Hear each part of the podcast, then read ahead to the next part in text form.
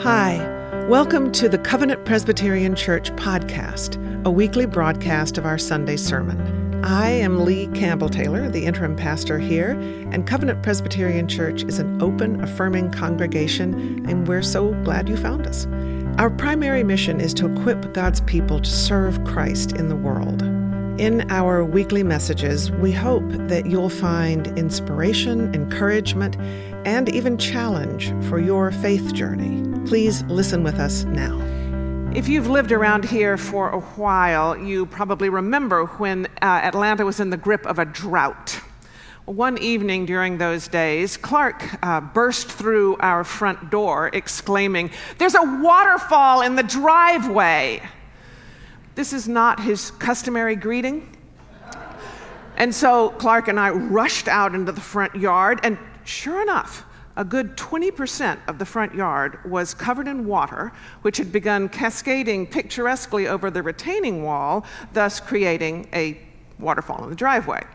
So we dashed back inside, ran downstairs to the basement, began turning every knob we could find, and then making phone calls. And I'll skip you, skip the details, save you the whole saga, and just get to the thing that we finally learned, which is that drought-stricken plants, desperate for moisture, will actually send out their roots with the mandate to find water or die trying. And some particularly intrepid plant, I have long suspected the Nandina, had sent out its roots and had found the original terracotta pipes that connected the city water main to the plumbing inside our house.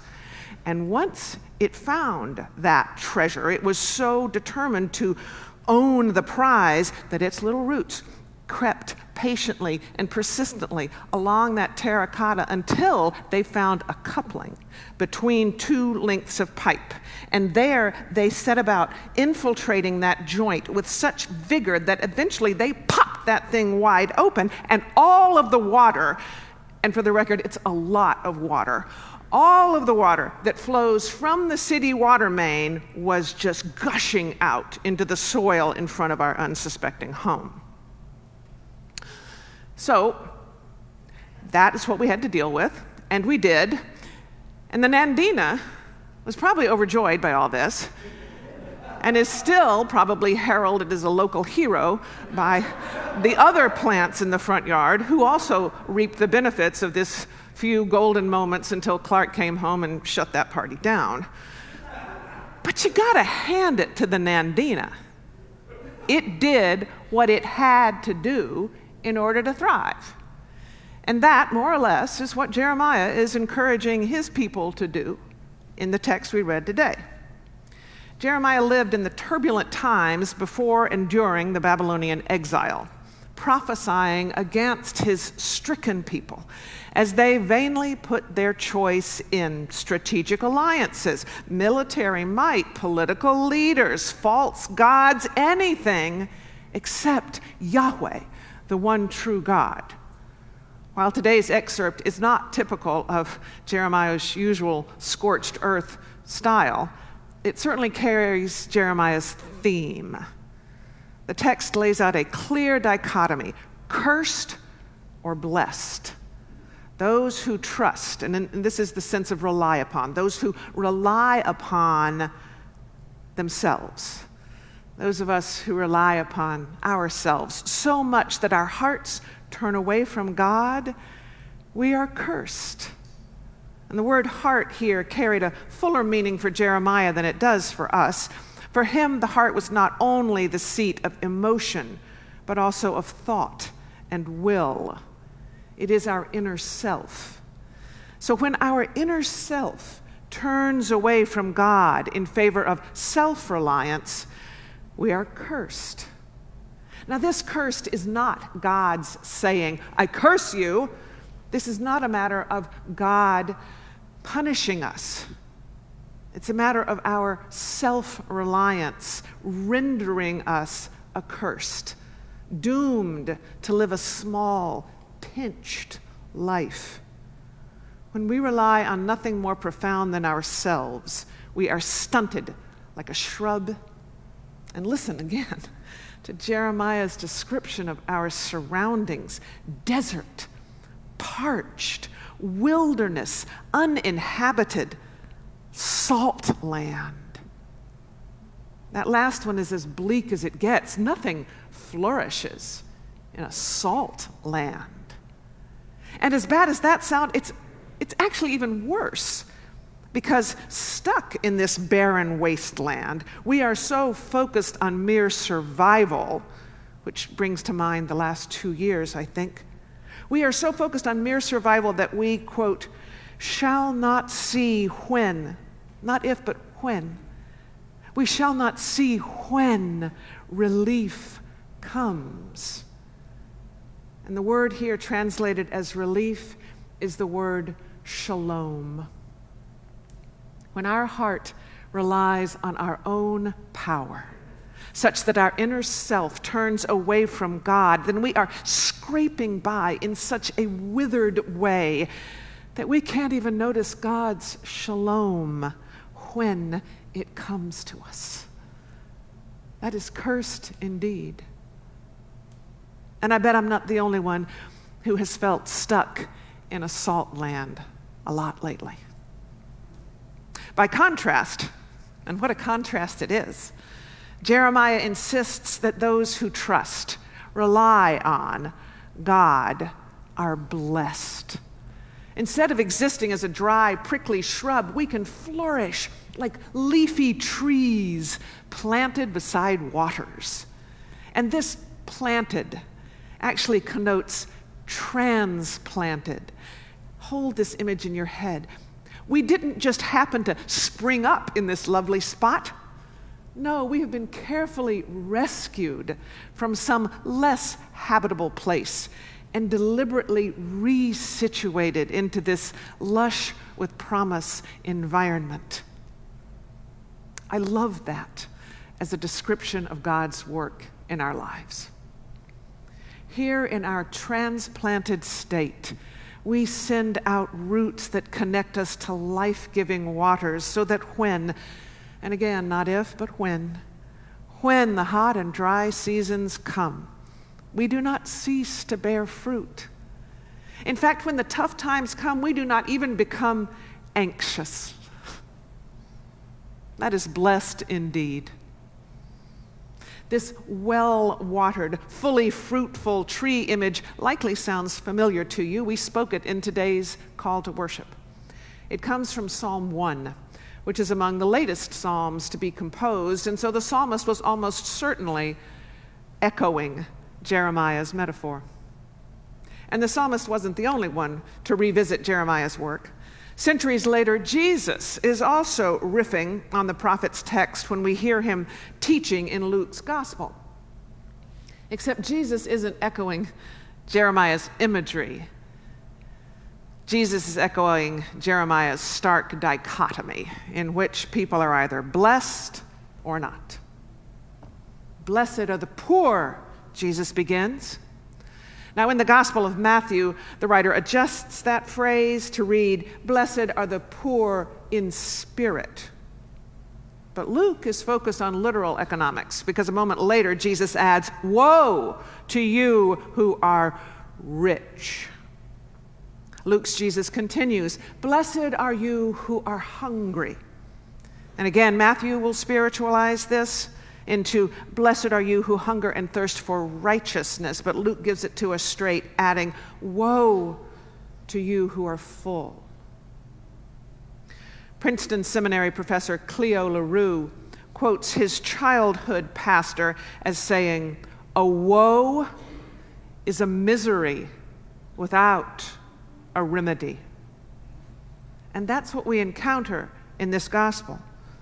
Jesus prescribes no corrective course of action, no remedy, just the misery of woe to you who are, well, like us, rich. And let's not try the so and so is richer ploy. Yeah, yeah, yeah, no. We are rich. Woe to you who are rich and who are full and Jesus offers no, therefore do thus and so remedy, which is probably why I gravitated to the Jeremiah text. Oddly enough, it's old doom and gloom Jeremiah who offers us this hope of remedy. And I am so grateful because in times of transition, times like those Jeremiah experienced, and times like those that this congregation is experiencing, and times like those that this nation and this world are experiencing, in transitions, it is especially tempting to rely on ourselves. And when we are rich and full, well, we're all the more likely to trust in ourselves rather than in God. The irony is that during any transition, during any change, the one constant is God, the one we can rely upon. But here's the puzzle I've been puzzling all week the puzzle of agency.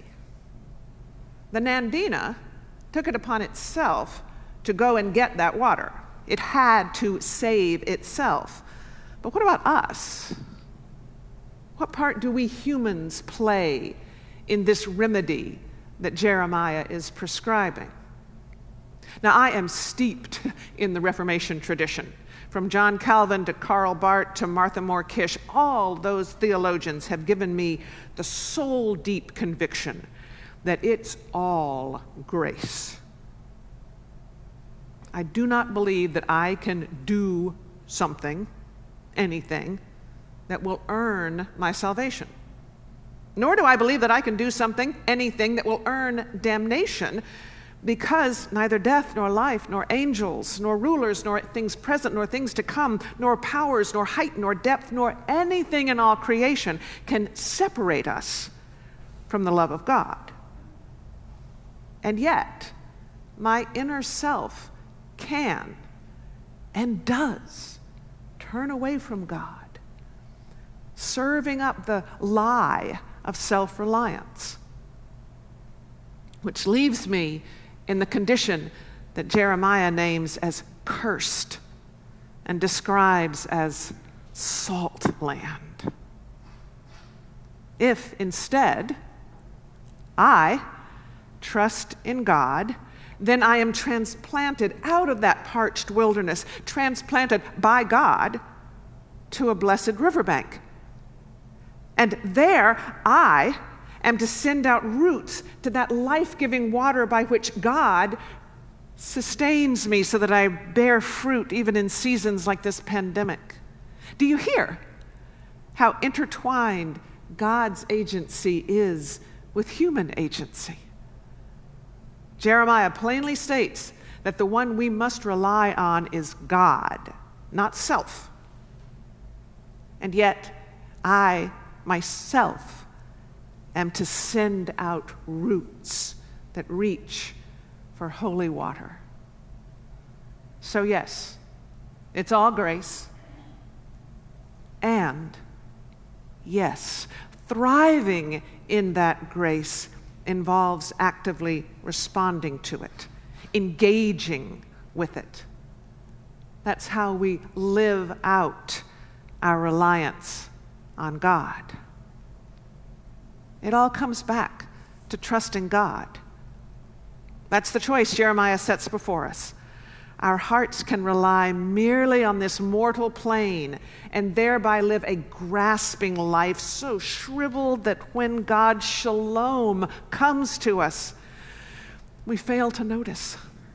Or our hearts can rely on God and thus we are led into life so abundant that when hard times come, we feel no anxiety, no desperation, but continue to bear fruit.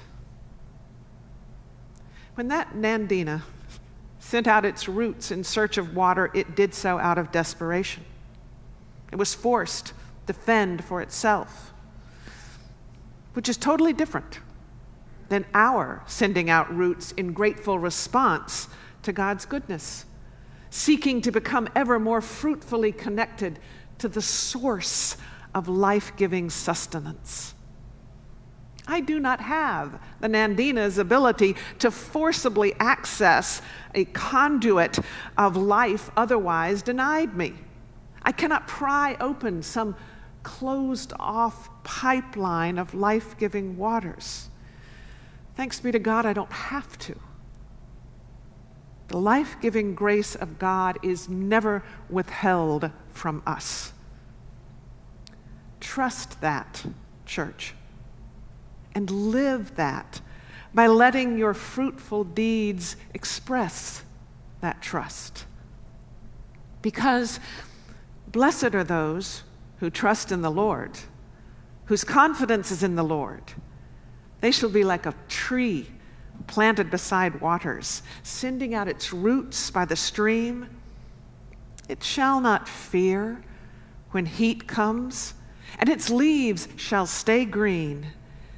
In the year of drought, it is not anxious and it does not cease to bear fruit.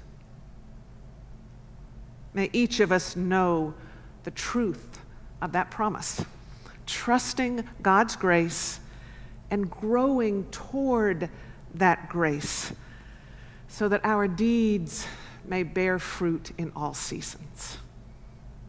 Amen.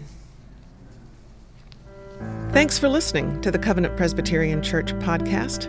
I invite you to visit our website, covpresatl.org. That's C O V P R E S A T L.org. There you'll find current worship information, links to our live Sunday morning streaming service, and our full archive of recorded services. You'll also find out more about us and how to get in touch. I wish you well in these strange times. God is with us. Grace and peace to you.